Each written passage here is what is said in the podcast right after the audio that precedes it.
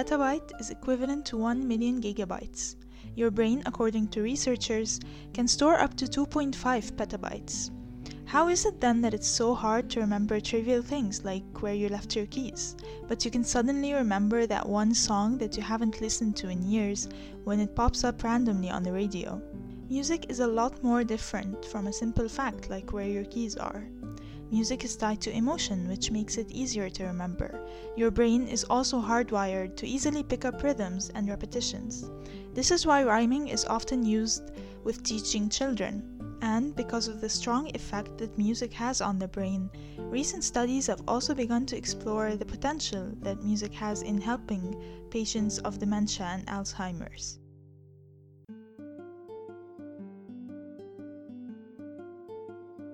Hi everyone, and welcome to a new episode of Lyricalize. I hope everyone is staying safe um, and I have to say before we start that I am absolutely pumped about this episode because we're going to be talking about the only band I can probably confidently say is my all time favorite.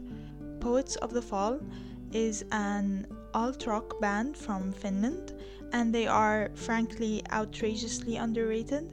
And I can also very confidently say that they do not have a single bad song on their discography.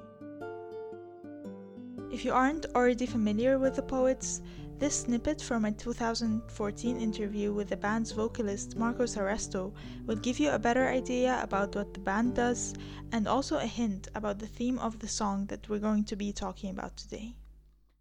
Fall and not winter or spring? Um, because it, it has a double meaning. It's also the fall, as in, you know, going down kind of thing, crashing. But but also because uh, the season fall seemed to be something that we really enjoyed, you know, very much. But basically, if you, if you look at Poets of the Fall as a name, yeah, I guess the actual meaning would be um, going something something along the lines of uh, grace under pressure or architects of destruction.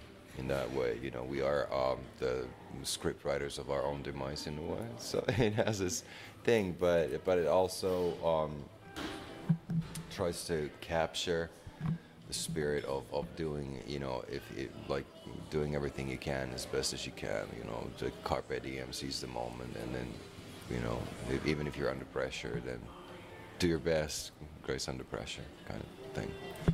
You call your music cinematic rock. What do you mean with this? Um, well, I guess it's because most of the times, um, I mean, our music's been called so many things. Cinematic rock is just one of them, but but it's also something that we think hits close to home, in a way that um, when we write music, we we tend to see everything very visually, and it comes out in the way that we work with our videos and stuff. You know, so for us, music videos are an extension of the song. They're actually like a part, like a extra track of the song, kind of thing.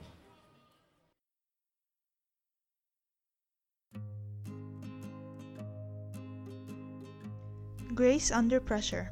Such a beautiful phrase. And it also seems to be a recurring theme in a lot of the band's songs. Grace and pressure are such strongly contrasting words, and it's one of the techniques that you often spot in poets' songs, as you'll see in this episode, and it just it never gets old. The song we'll talk about today is titled In a Perfect World, and it's from the band's latest release from 2018, Ultraviolet. In another interview, Marko Saaresto talks about Ultraviolet and the significance of the album title. He clarifies that Ultraviolet talks about the unseen world that influences our everyday lives, but we remain oblivious to. Metaphorically, it's an ultraviolet spectrum of light. There's something for everyone in Ultraviolet, and that's the case with most of the albums by Poets of the Fall. There are powerful, dramatic ballads like False Kings and Moments Before the Storm, and there are neat and uplifting melodies like Stand Still and In a Perfect World, and of course the classic and essential and genuine love song, The Sweet Escape. Before we start talking about the lyrics of In a Perfect World, I want to point out that I've made a small playlist of Poets of the Fall absolute essentials that you have to check out if you're not very familiar with the band and want to get into them after you've listened to the episode. Uh, they've been around since 2003, so I really tried my best to wrap it all up. Here are the lyrics of In a Perfect World. I've been feeling a bit on edge. Lately, I've been careless at making bets. Living in a world where it's always Monday, 1 a.m. and dark and it's always pouring, where you can feel the weight of a new day rising by the neon furies of advertising. But baby, we're not here to stay. So hey, hush, don't be crying now, here. Cause any day fortune may wander down, dear. And we can see a world that is milk and honey, the tapestry of life as a beautiful journey. There's always a promise of a silver lining, there's that elation of perfect timing, in a perfect world. I can see through their idle threats, so easy I can walk through their bayonets. But even still, I can stumble and fall, and every step I miss, it still takes its toll. Even if I wise up, there's always a price. Serenity betrays, and troubles arise but baby, they're not here to stay. So hey, hush, don't be crying now here, 'cause any day fortune may wander down, dear, and we can see a world that is milk and honey, the tapestry of life as a beautiful journey. There's always a promise of a silver lining, there's that elation of perfect timing. In a perfect world, we'd know just why. In a perfect world, we would never lie. There'd be no reason to cry. In a perfect world, we'd never die. The first verse of the song begins with I've been feeling a bit on edge. Lately, I've been careless at making bets. And the way these two lines are phrased feels like that familiar feeling of being stressed a little too intensely than usual. And it's usually a gradual feeling with no specific trigger, but um, you can very easily relate to this line. And there are also many hopeful ideas woven into the song. And here, uh, the first one of them is the use of the word lately. Although the whole line gives off a vibe that he is used to the feeling um, and to feeling like that every now and then, it still gives you the impression that this is not a constant state of mind. The verse goes on with living in a world where it's always Monday. And this line is even more relatable and it flows very well with the rest of the verse, although it may sound out of place in the first listen because um, talking about Monday in general, I think, is more often than not used in a lighter situation. And we're actually going to circle back to another significant thing about this line in a few minutes. The next line is 1 a.m. and dark and it's always pouring.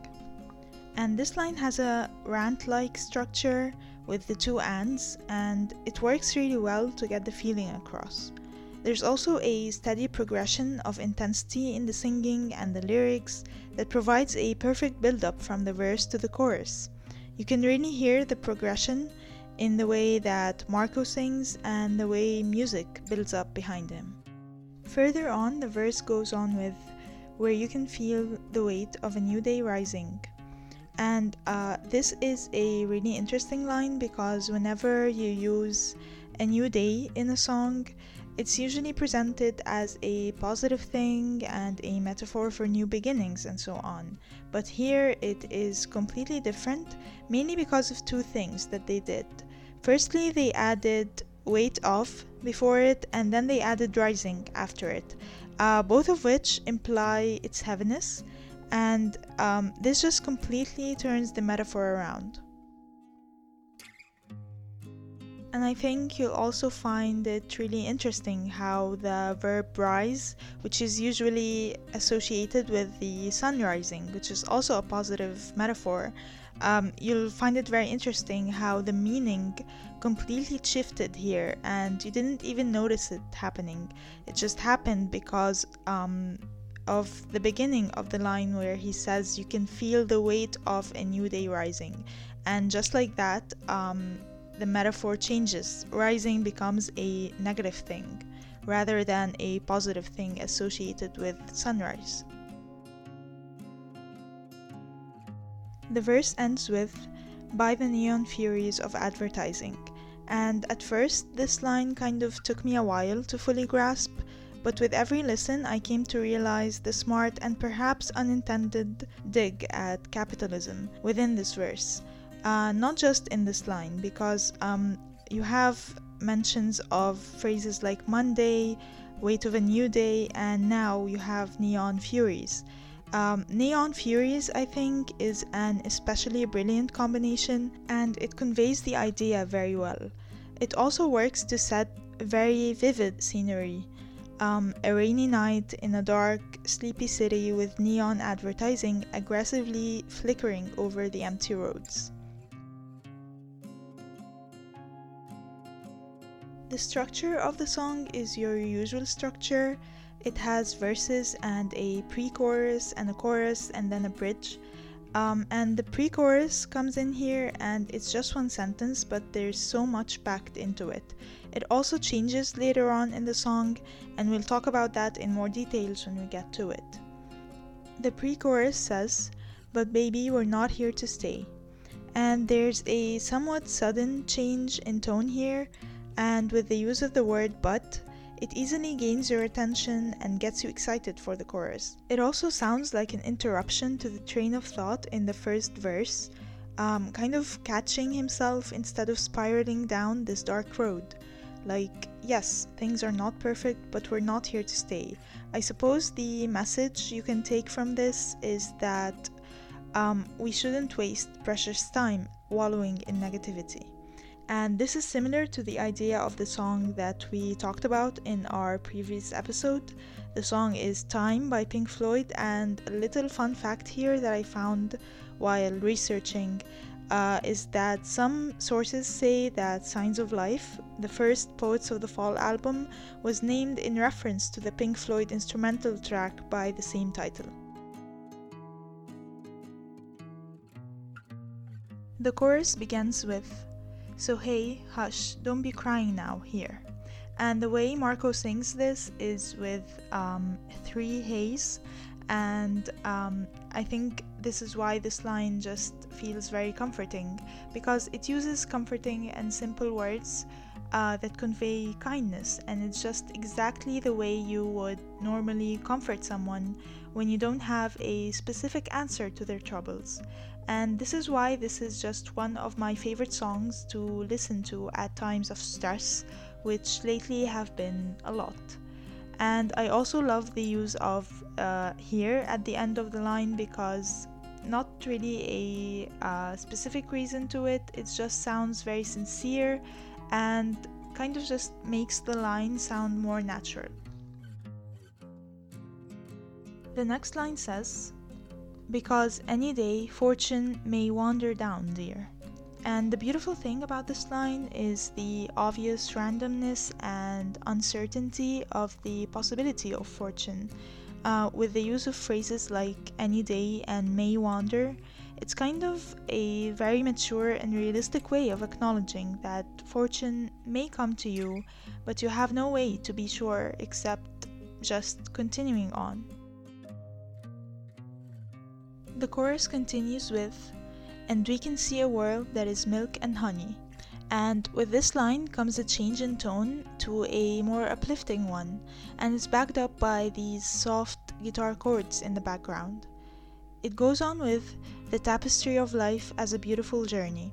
And I love the use of the word tapestry here because it immediately brings to mind the imagery of tapestry, and it's something with a complex, intricate, and beautiful pattern, but there's also repetition in it, so in a way, it just makes a lot of sense as a metaphor for the journey through life.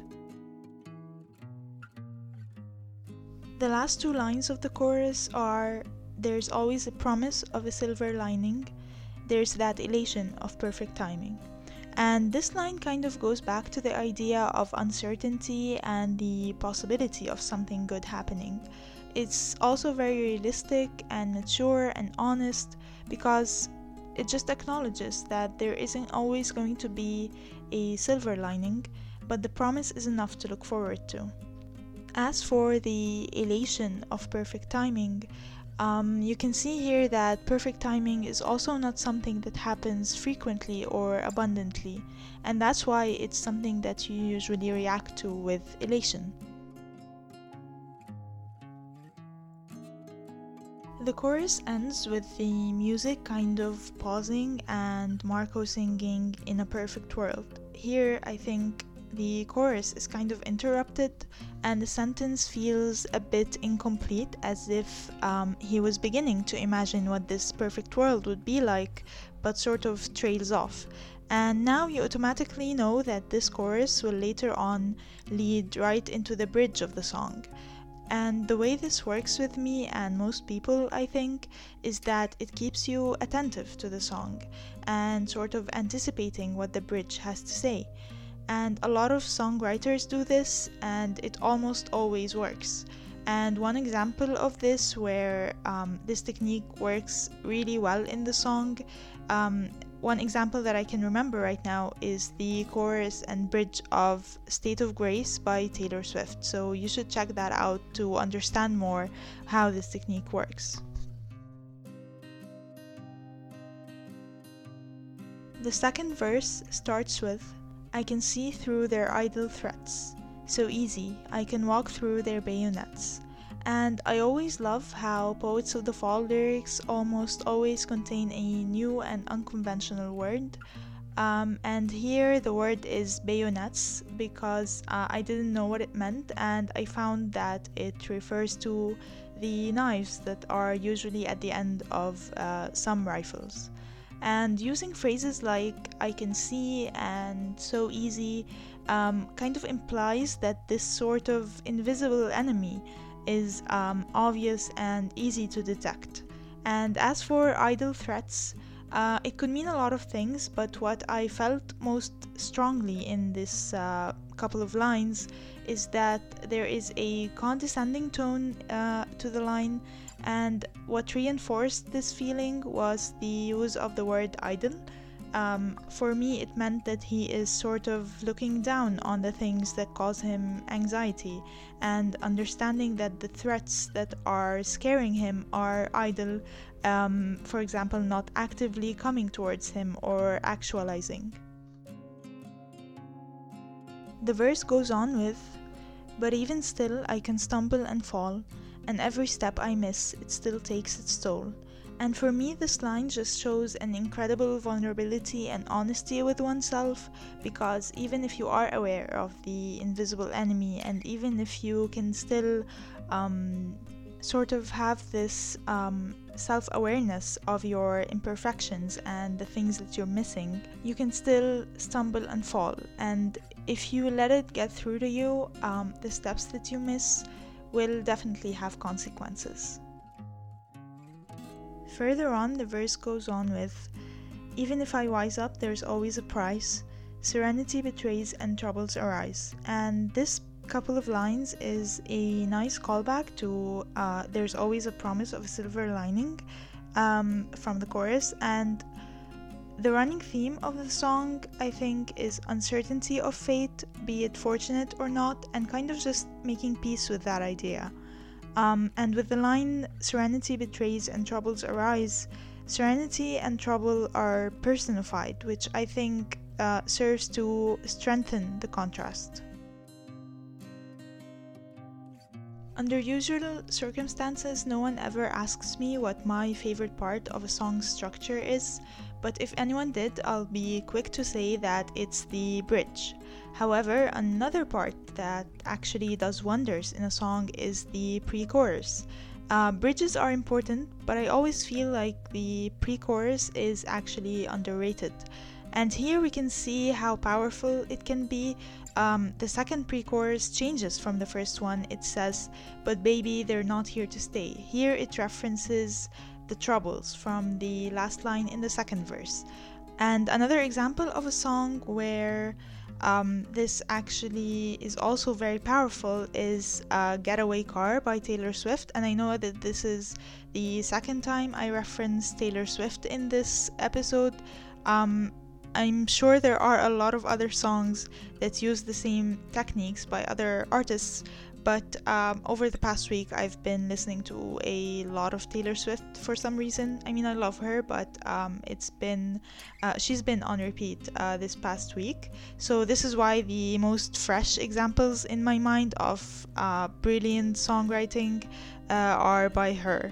So you have a State of Grace for um, uh, choruses blending into bridges, and you have Getaway Car for a changing pre chorus and um, and also of course you have this song uh, in a perfect world. Uh, here the as we said before the uh, pre-chorus changes from but baby we're not here to stay to but baby they're not here to stay. So the general outcome from uh, this change is that we are not here to stay and our troubles are also not here to stay so the takeaway is we should not waste time wallowing in misery and we should also have hope because our troubles are not going um, to be forever.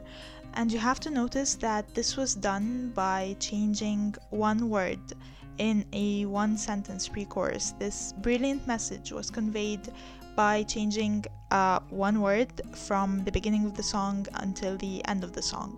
And this is how powerful a one sentence pre chorus can be.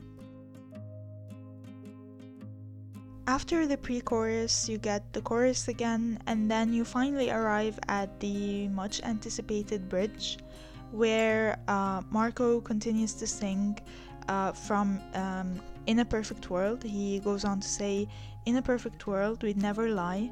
In a perfect world, we'd know just why. In a perfect world, there'd be no reason to cry. And finally, in a perfect world, we'd never die. And um, you can feel that he is just sort of uh, trading off and imagining that perfect world. And in his voice, you can hear the emotion of remorse at this unattainable ideal, and also the uncertainty and hesitation um, whether or not this is actually an ideal world or if he actually wants this to be a reality the more you listen to Poets of the Fall, you will feel that they are actually very good at vocalizing emotions through melody, and you can also feel this throughout this entire song.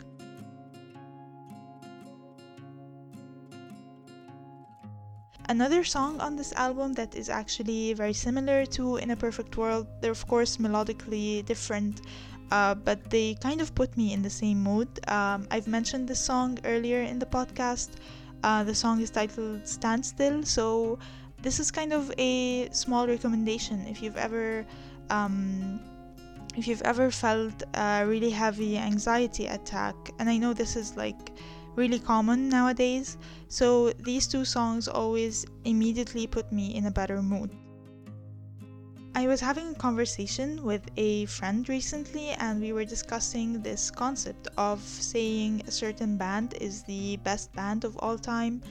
And my take on this concept is that I can't really um, say one band is the best of all time. It just doesn't make any sense to me because there's always going to be imperfect things that a band does, imperfect songs, um, imperfect whatever.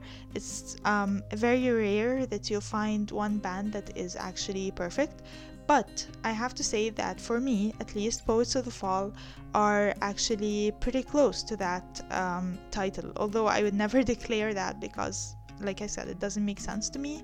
Um, but this band um, for me, they do not have one single bad song, and they're also very good uh, to watch live. I've been lucky enough to see them live in concert in 2016, one of the best nights of my life and as you get more familiar with them and watch the live performances that they have put out you will see um, how they sound exactly like the studio version of the songs. And that i think is really important in a band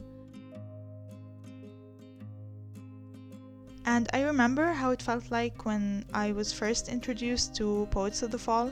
The first song I heard was Carnival of Rust, which I think, by the way, is um, the most popular song by them. Most people know this song but haven't really gone further beyond it. And the first thing that came to my head was, how have I not been listening to these people my entire life? Some of the things that I love the most about Poets of the Fall is uh, their heavy use of metaphors and vivid imagery in their songs. Um, and as someone who looks at the lyrics first thing, this is something very important to me.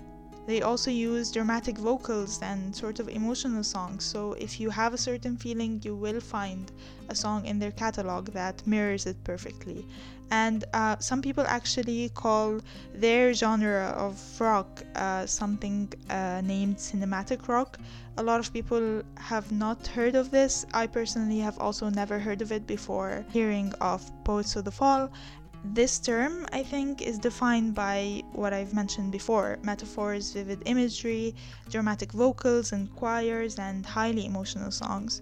So, um, this is it. I know, uh, I think the duration of this episode is uh, much longer than the ones that we had before.